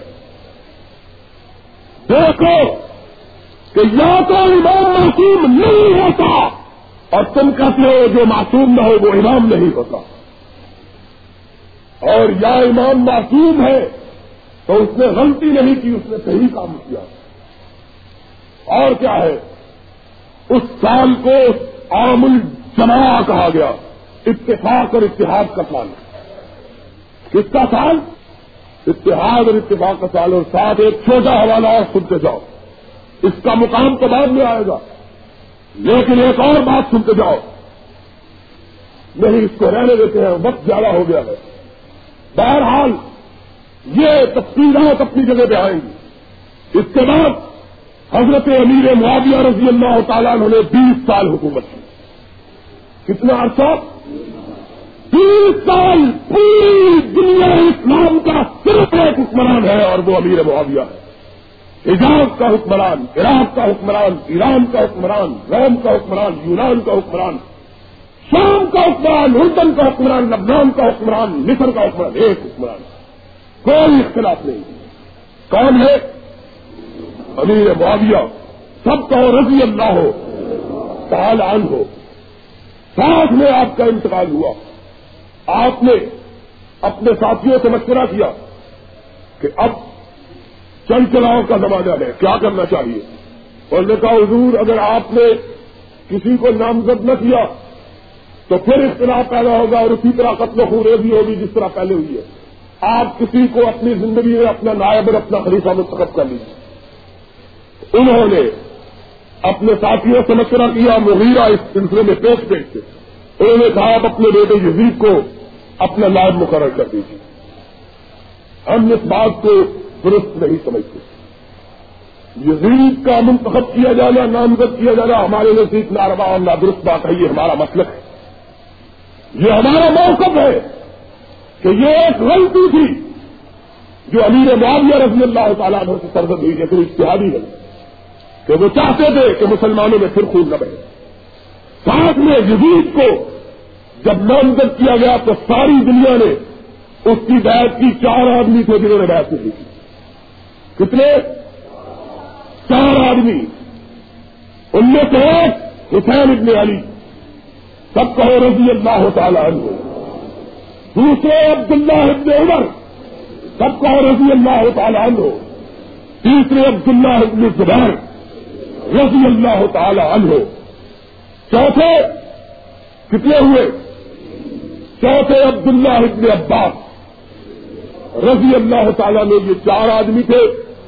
ایک روایت میں آیا ہے کہ چوتھے عبد الرحمان ابن ابی بکر تھے، جنہوں نے بحث نہیں کی، لیکن تاریخ سے یہ بات غلط ثابت ہوتی ہے۔ اس لیے کہ عبد الرحمان ابن ابی بکر کا پہلے انتقال ہو چکا تھا۔ یہ چار آدمی تھے جنہوں نے بحث کرنے سے انکار کیا۔ باقی سب نے اقرار کر لیا۔ اور اس انکار کے بعد پھر کیا ہوا؟ انشاءاللہ اس کا آئندہ تفصیلی تذکرہ اگلے ضلع میں ہوگا۔ وآخر دعوانا الحمد للہ رب العالمین۔ اللہ ہماری خطاؤں سے درگزر فرما۔ اے اللہ، ہمارے جرائم کی پردہ پوشی فرما۔ اے اللہ، بیماروں کو شفا عطا فرما۔ اے اللہ، ہماری روحانی، جسمانی بیماریاں دور فرما۔ اے اللہ، بے اولادوں کو اولاد عطا فرما۔ اے اللہ، فقیروں کو تلنگر بنا۔ اے اللہ محتاجوں کو غنی فرما۔ اللہ، پریشان حالوں کی پریشانیاں دور فرما۔ اے اللہ، مصیبت جگہوں کی مصیبت رفا فرما۔ اے اللہ اے اللہ، ہمیں پوری دنیا سے بے نیاز فرما۔ اے اللہ، صرف اپنے در کا محتاج بنا۔ اے اللہ، صرف اپنے در کا محتاج بنا۔ اللہ اللہ ہمارے کاروباروں میں برکت ادا فرما. اللہ، ہم سب کو کے حلال ادا فرما. اللہ، ہم سب کو حرام سے محفوظ فرما. اللہ، ہمیں ہر آنے والی مصیبت سے بچا. اللہ ہمیں آنے والی پریشانی سے محفوظ فرما۔ اللہ، شریروں کی شرارت سے بچا۔ اللہ حاصلوں کے حسد سے محفوظ فرما۔ اللہ، دین دنیا کی بہترین نعمتوں سے مالا مال فرما۔ اللہ، دین دنیا کی کامیابیوں، کامرانیوں سے ہم کنار فرما۔ اللہ، دین دنیا کی بلندیوں کے سرفراز فرما۔ اے اللہ حرمین کی زیارت نصیب فرما۔ اللہ حرمین کی زیارت نصیب فرما۔ اے اللہ اے اللہ، ہماری اولادوں کو نیک بنا۔ اے اللہ، ہمارے گھروں میں سارے برکات نازل فرما۔ اللہ ہمیں رائے حق پر چلا۔ اللہ ہمارے ملک کی حفاظت فرما۔ اللہ ہمارا ملک مشکلات میں گرفتار ہے۔ اللہ اس کو مشکلات سے نکال باہر فرما۔ اے اللہ اللہ اللہ، اپنے اس ملک کی ایمان ان کے ہاتھ میں دے دے، اس ملک کے لیے مخلص ہو۔ اللہ، اس ملک میں کتاب و سنت کے قوانین جاری فرما۔ اللہ، ہماری دعاؤں کو اپنے فضل کرم سے قبول فرما، ربنا تقبل منا انك انت السميع العليم وتب علينا انك انت التواب الرحيم صلى الله تعالى على رسوله خير خلقه محمد وآله وأصحابه وآل بيته أجمعين برحمتك يا أرحم الراحمين یہ دو بڑے سیاسی گروہ منقسم ہوئے۔ جو سیاسی تھی۔ ایک سمجھتا تھا کہ حضرت حق پر ہے۔ دوسرا سمجھتا تھا کہ معاویہ حق پر ہے، اس لیے کہ یہ عثمان کے قاتلوں کا بدلہ لینا چاہتے ہیں۔ دو سیاسی گروہ بالکل اسی طرح، جس طرح کے مثال کے طور پر کہتا ہوں تصویر کے طور پر نہیں، معاذ اللہ، کہ ان بزرگوں کو موجودہ وقت کے ساتھ مشابہت دی جائے، جس طرح کے مسلم لیگ یا کوئی جماعت اسلامی یا پیپلز پارٹی، دو گروہ، ایک ایک کا حامی دوسرا دوسرے کا حامی یہ دونوں گروہ خالی سے بند کے آتی تھے، ایک شیعہ نے معاویہ اور ایک شیعہ نے علی۔ حضرت حسین رضی اللہ تعالیٰ عنہ کی شہادت کے بعد انہوں نے مذہب کا روپ اختیار کر لیا۔ سیاست مذہب کا روپ دار دیتی ہے اور اس کا نتیجہ امت ہمیشہ کے لیے دو فرقوں میں بیٹھ سکتے اور دو اختلاف پڑا۔ جس اختلاف نے اتنی گہری خرید دونوں فرقوں میں حائل کر دی کہ اس کا پاٹنا ناممکن ہو گیا۔ وہ اختلاف کیسے رونما ہوا اور اس کی بنیاد کن چیزوں پر پڑی اور اس نے کیوں یہ روپ دھارا؟ کس لیے اس نے یہ رنگ اختیار کیا؟ انشاءاللہ اس کے بارے میں آئندہ خطبہ جمعہ میں تفصیل کے ساتھ گفتگو ہوگی۔ تو آئندہ خطبہ جمعہ میں اس عقیدے پر بات ہوگی۔ جو عقیدہ حضرت حسین رضی اللہ تعالی عنہ کی شہادت کے بعد عقیدے کا رنگ دھارتا ہے۔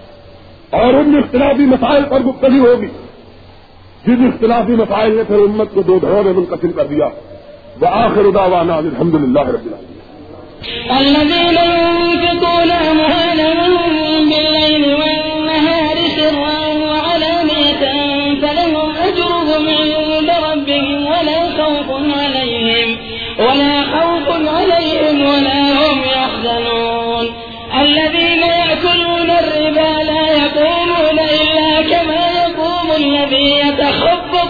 الشيطان الذين يأكلون الربا لا يقومون إلا كما يقوم الذي يتخبطه الشيطان من المس.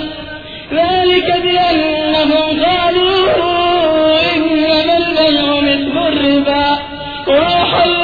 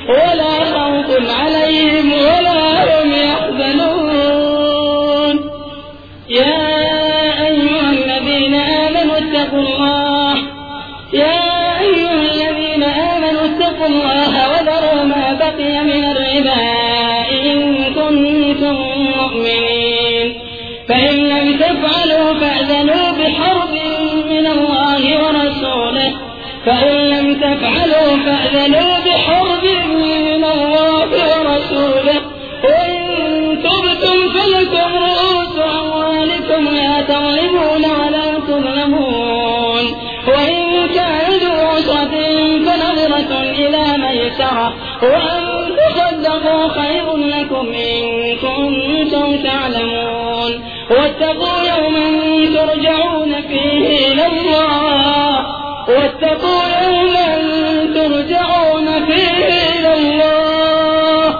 ثم توفى كل نفس ما كسبت وهم لا يظلمون. يا أيها الذين آمنوا إذا تداينتم بدين إلى أجل مسمى فاكتبوه. فاكتبوه وليكتب بينكم كاتب بالعدل ولا يأب كاتب أن يكتب كما علمه الله فليكتب وليؤمن الذي عليه الحق وليتق الله ربه ولا يبخس منه شيئا فإن كان الذي عليه الحق سفيا أو ضعيفا أو لا يستطيع أن يمله أو لا يستطيع أن يمله فليمل وليه بالعدل واستشهدوا شهيدين رجالكم فإن لم يكونا رجلين فرجل وامرأتان. فرجل وامرأتان ممن ترضون من الشهداء.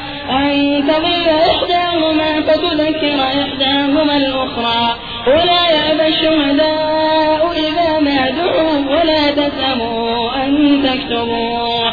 ولا تسأموا أن تكتبوه صغيرا أو كبيرا إلى أجله.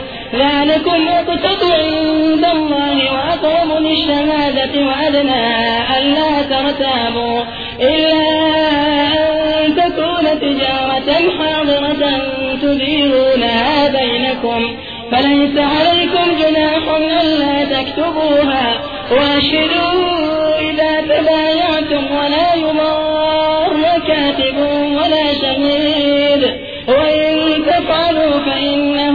فإنه بكم واتقوا الله ويعلمكم الله ويعلمكم الله والله بكل شيء عليم وإن كنتم على سفر ولم تجدوا كاتبا فرهان مقبوضة فإن أمن بعضكم بعضا فليؤدي الذي اؤتمن أمانته وليتق الله ربه ولا تكتموا الشهادة ومن يكتمها فإنه آثم قلبه والله بما تعملون عليم.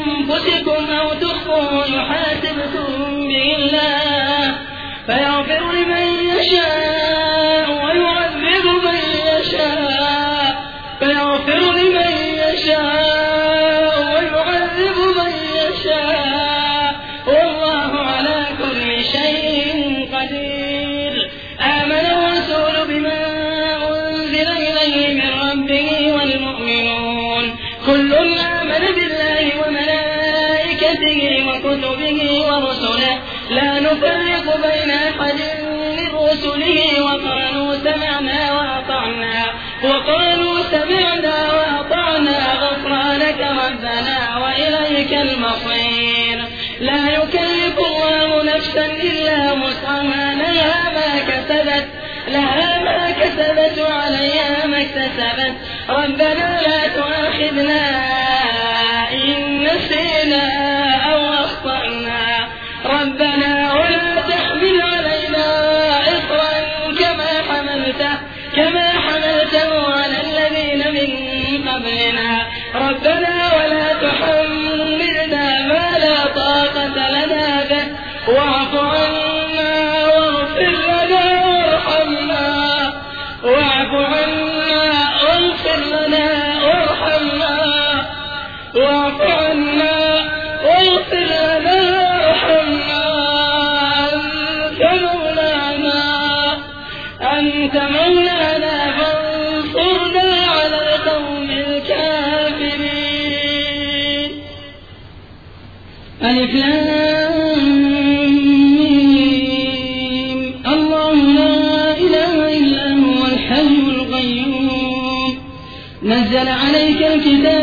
بالحق مصدقا لما بين يديه وأنزل التوراة والإنجيل.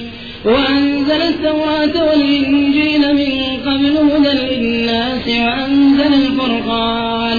إن الذين كفروا بآيات الله لهم عذاب شديد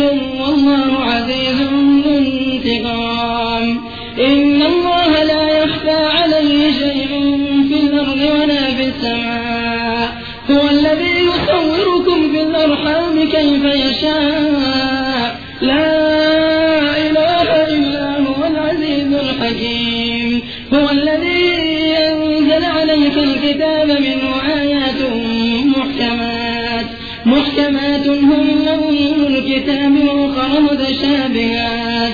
فأما الذين في قلوبهم زيغ فيتبعون ما تشابه منه ابتغاء الفتنة. ابتغاء الفتنة وابتغاء تأويله. وما يعلم تأويله إلا الله. والراسخون في العلم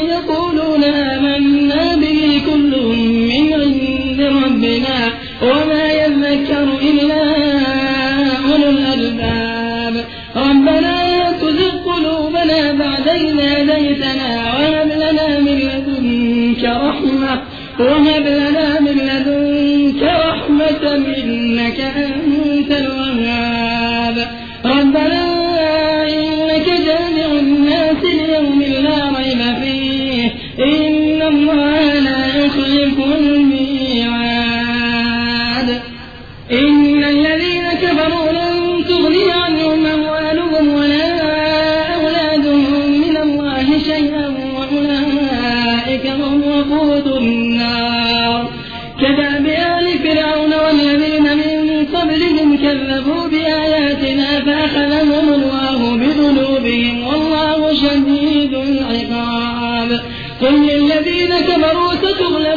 وتحشرون إلى جهنم، وتحشرون إلى جهنم وبئس المهاد. قد كان لكم آية في فئتين التقتا فئة تقاتل في سبيل الله وأخرى كافرة وأخرى كافرة يرونهم مثليهم رأي العين والله يؤيد بنصره من يشاء.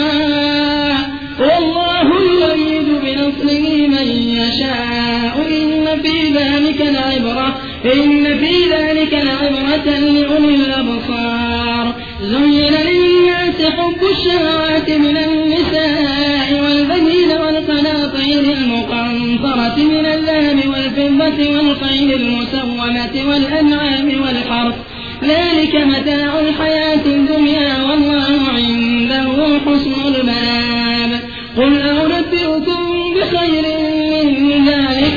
لے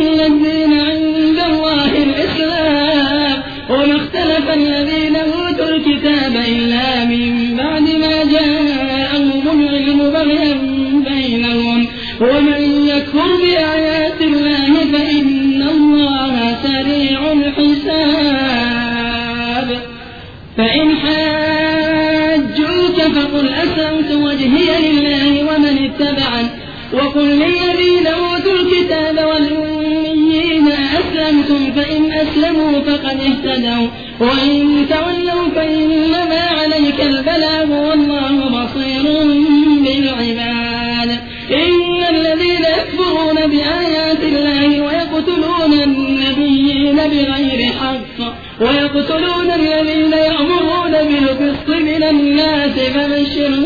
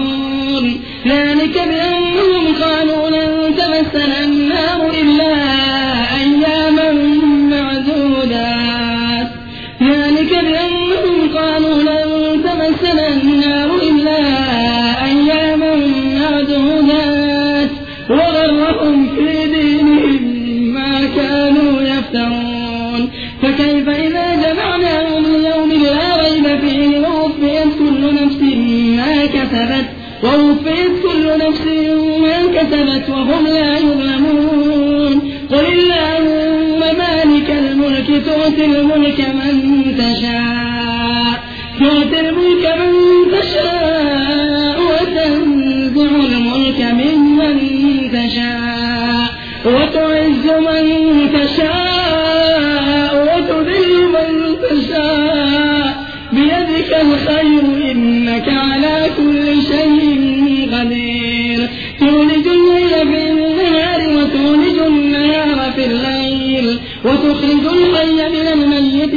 يخرج الميت من الحي.